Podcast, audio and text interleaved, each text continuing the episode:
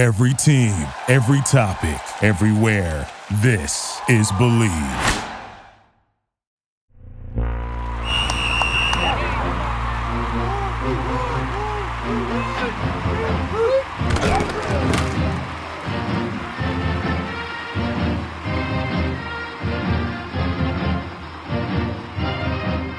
Hello and welcome to the Bleav in Vanderbilt Football podcast on the Bleav Podcast Network.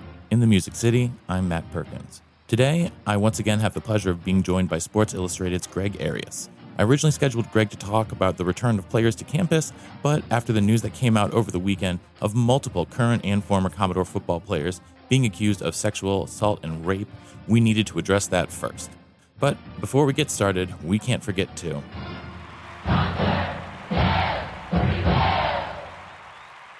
All right, on with the show. Greg, thanks so much for being here with me today. I just wish it was under better circumstances.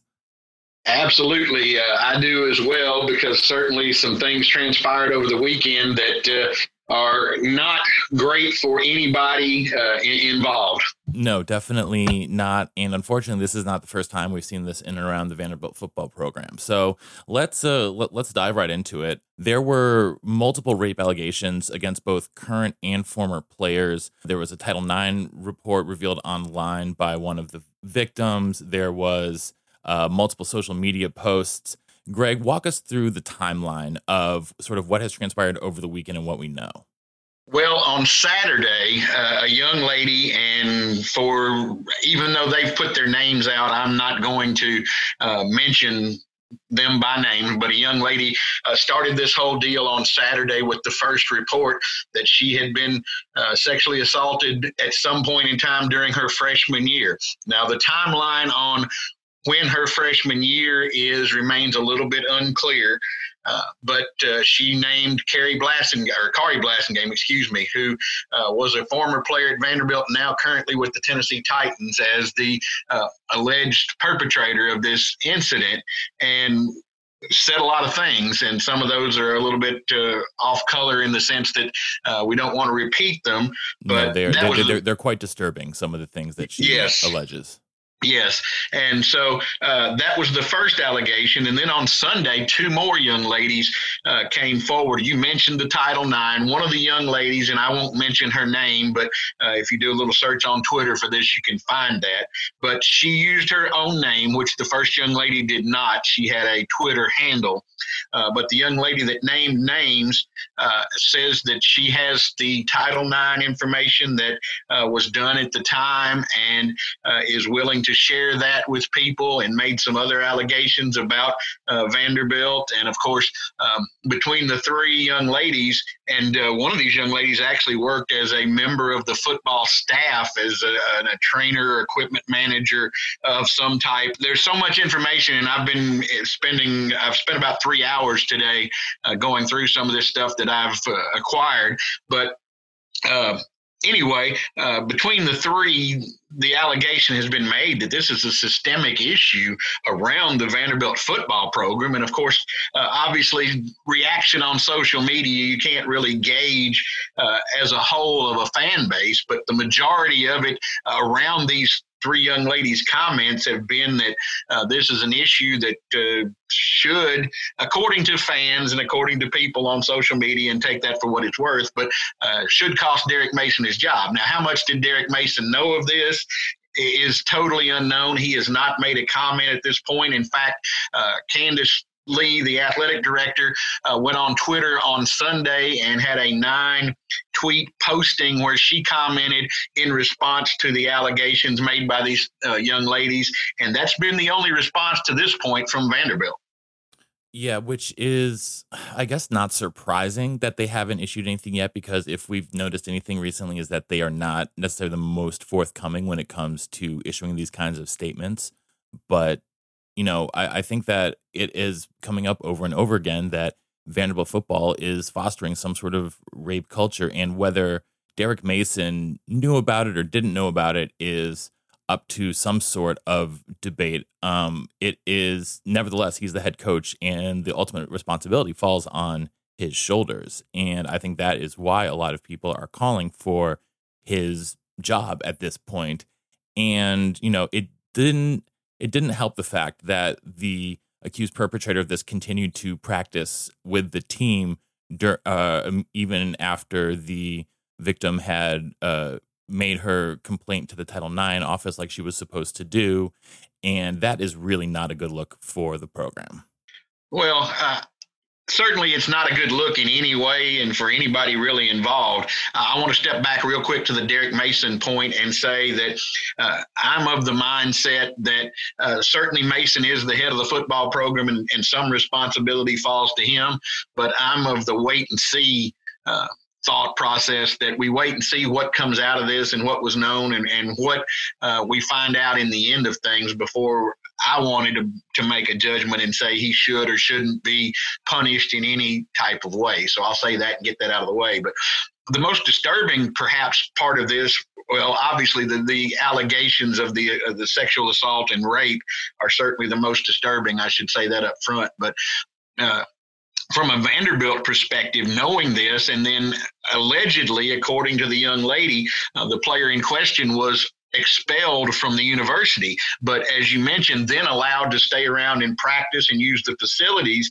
Uh, right up through and, until he graduated. And if that's true, that's uh, certainly uh, something that I think would fall on Derek Mason's head uh, perhaps more heavily than anything else because if the kid was expelled as she contends and still allowed to be around obviously mason and the football staff or somebody there uh, thumbed their nose at the authority of the university to expel him if that's all true. And again these are all allegations at this point yeah, they are all allegations, and it, it brings me to two thoughts. I guess first of all, obviously, it is the allegations are heinous. The descriptions are vivid. You can go find those out on the internet, whether it is in posts at multiple websites or on Twitter. But um, I would recommend that you do so. But secondly, that uh, you know, in in I I, I don't want to sound crass because the crime is, like you said, Greg, the most heinous part, but the cover up will is what will get him fired. I think if it that is what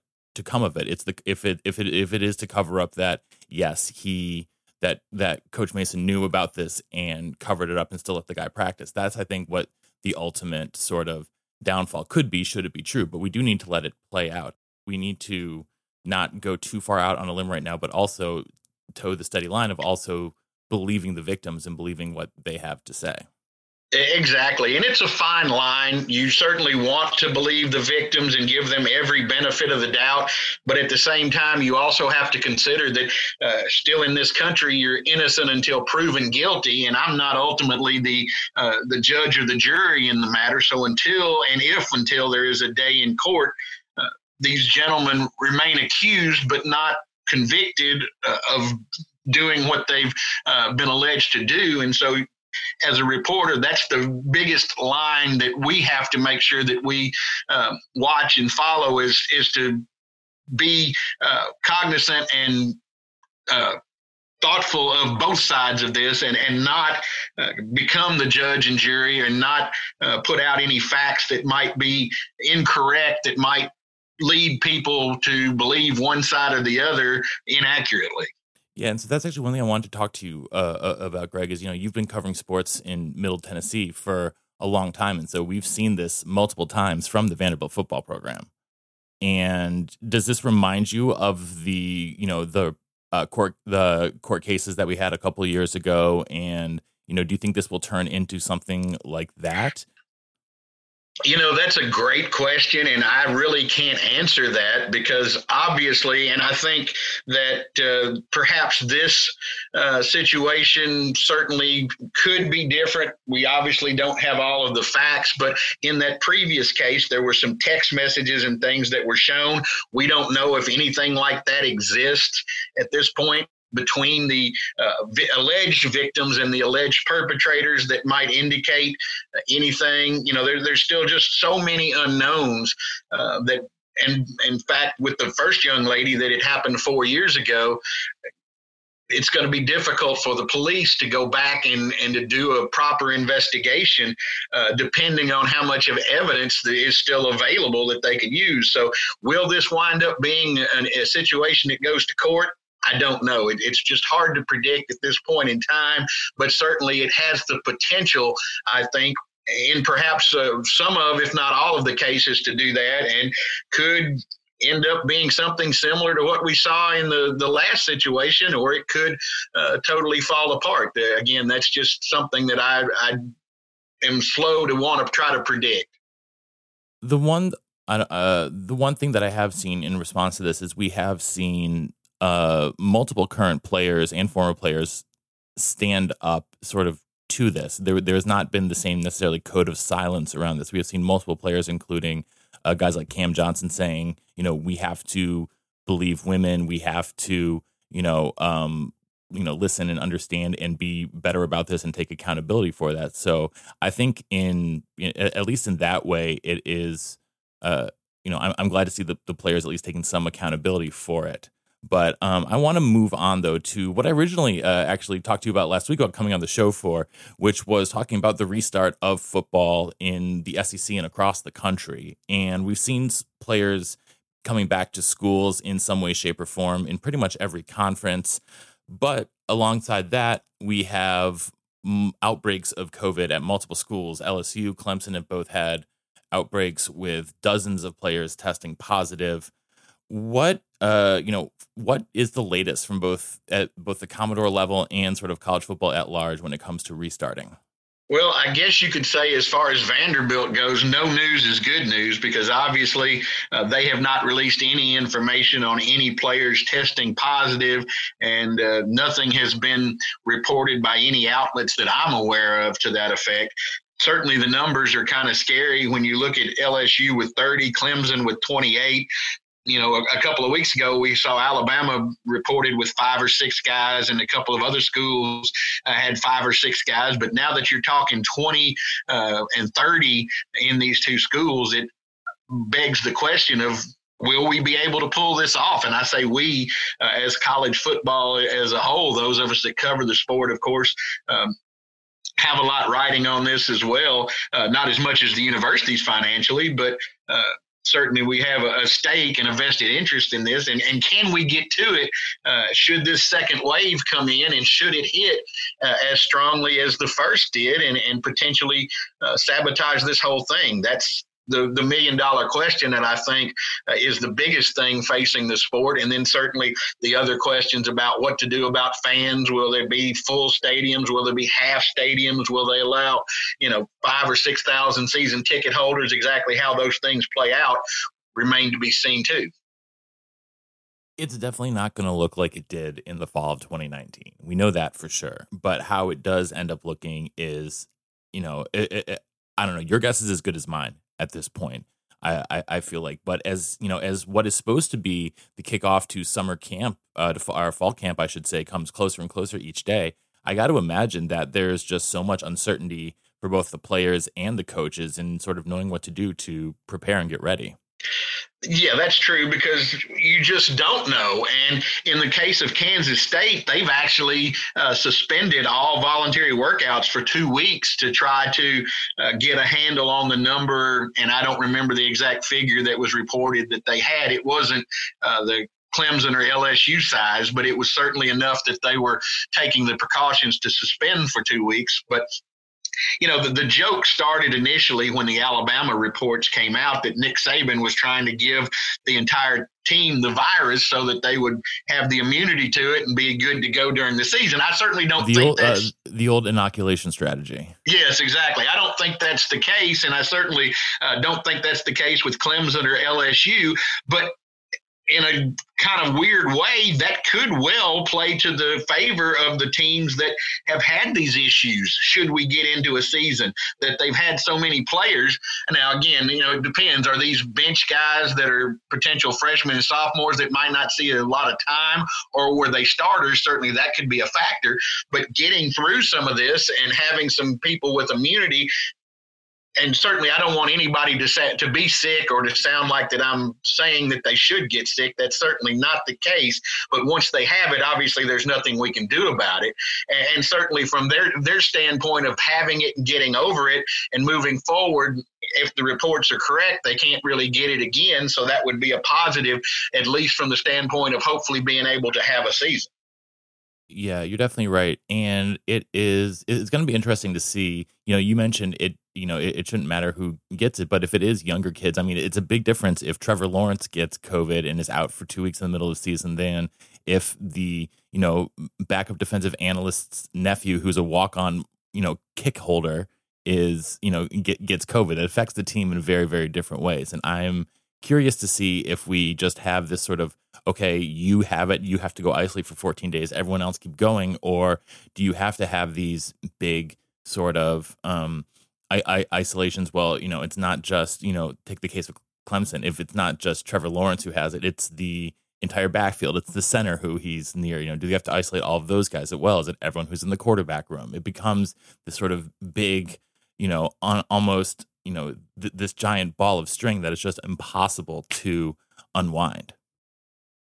Yeah, it's uh, you know, there, there's just so many things, and again, I don't want to sound like I'm supporting of kids getting sick, but certainly people at their age and their athletic level and their level of fitness have a much higher survival rate than some of us older folks. And I say that not to be flippant at all, because certainly any uh, any sickness and any death that has, has come to anyone through all this is certainly uh, sad and, and a tragic situation through no fault of anyone's, uh, you know, that this virus has attacked the world the way it has. But uh, certainly these young guys getting it, as I mentioned, with their, their health and fitness, uh, can handle it better. And still we don't want them sick but it's it's just a crazy situation and certainly everything right now is unprecedented in what the colleges are doing, how uh, the NCAA and the individual conferences will go about that. And there's just so many unknowns. And we as fans, uh, want to see college football, the coaches and the players and the schools want and need financially to play the games because football is the uh, driving force for academic or for excuse me for athletics. Uh, certainly at the major schools that allow them to be able to fund other programs that are not revenue producers. So they want to do it from that standpoint. But, you know, at what point does this thing get to where they potentially have to pull the plug on it again? And does it get there? Will it get there? We don't we don't know. That's just all uh, that remains up in the air. And then when is that decision made? You know is that decision made a month in advance or a week in advance? And, well I, i'm sorry. Go ahead. No i was just going to say like it's you know it, uh, you know, this, if you have to pull the plug, you would think they're going to want to wait until the last minute, but then you're going to have more and more people being like, "Well, I bought all these tickets for the last minute," and then all of a sudden, it, it becomes just so almost like monumentally difficult to think about. Well, I know a couple of schools that I've spoken to season ticket holders with uh, have sent out the season ticket holder information with the caveats attached of at this point we don't know if we're going to allow 100% capacity or 75 or 50. You can reserve your season tickets and you can pay for them and if we don't have a season then that money will be either given back or applied to the following season. So that's one of the ways that at least a couple of the schools schools are handling the ticket situation, and there's been talk of perhaps dividing the tickets. In other words, with uh, a team having, uh, let's say, seven home games on the schedule. Some of the season ticket holders might get tickets to four, some might get tickets to three. None will possibly get tickets to all the games. That way, they can kind of accommodate everybody and try to allow as many people as possible to attend games without just making it, hey, these certain amount of season ticket holders get to go to every game, and the rest of you are out of luck till next year. Yeah, it's going to be uh, interesting to see how they figure it out. Well, listen, Greg, thanks so much for spending a little bit of time with me here today to get us uh, caught up to date on all of the issues, good and bad, around Vanderbilt football. So um, make sure to check out Greg's Commodore Country blog and find Greg on Sports Illustrated. So uh, thanks again, Greg, for joining me. Absolutely. Thank you very much for having me and look forward to doing it again sometime in the future. All right, we'll be talking to you soon. And until next time, anchor down. Thank you for listening to Bleav. You can show support to your host by subscribing to the show and giving us a five star rating on your preferred platform. Check us out at Bleav.com and search for B L E A V on YouTube.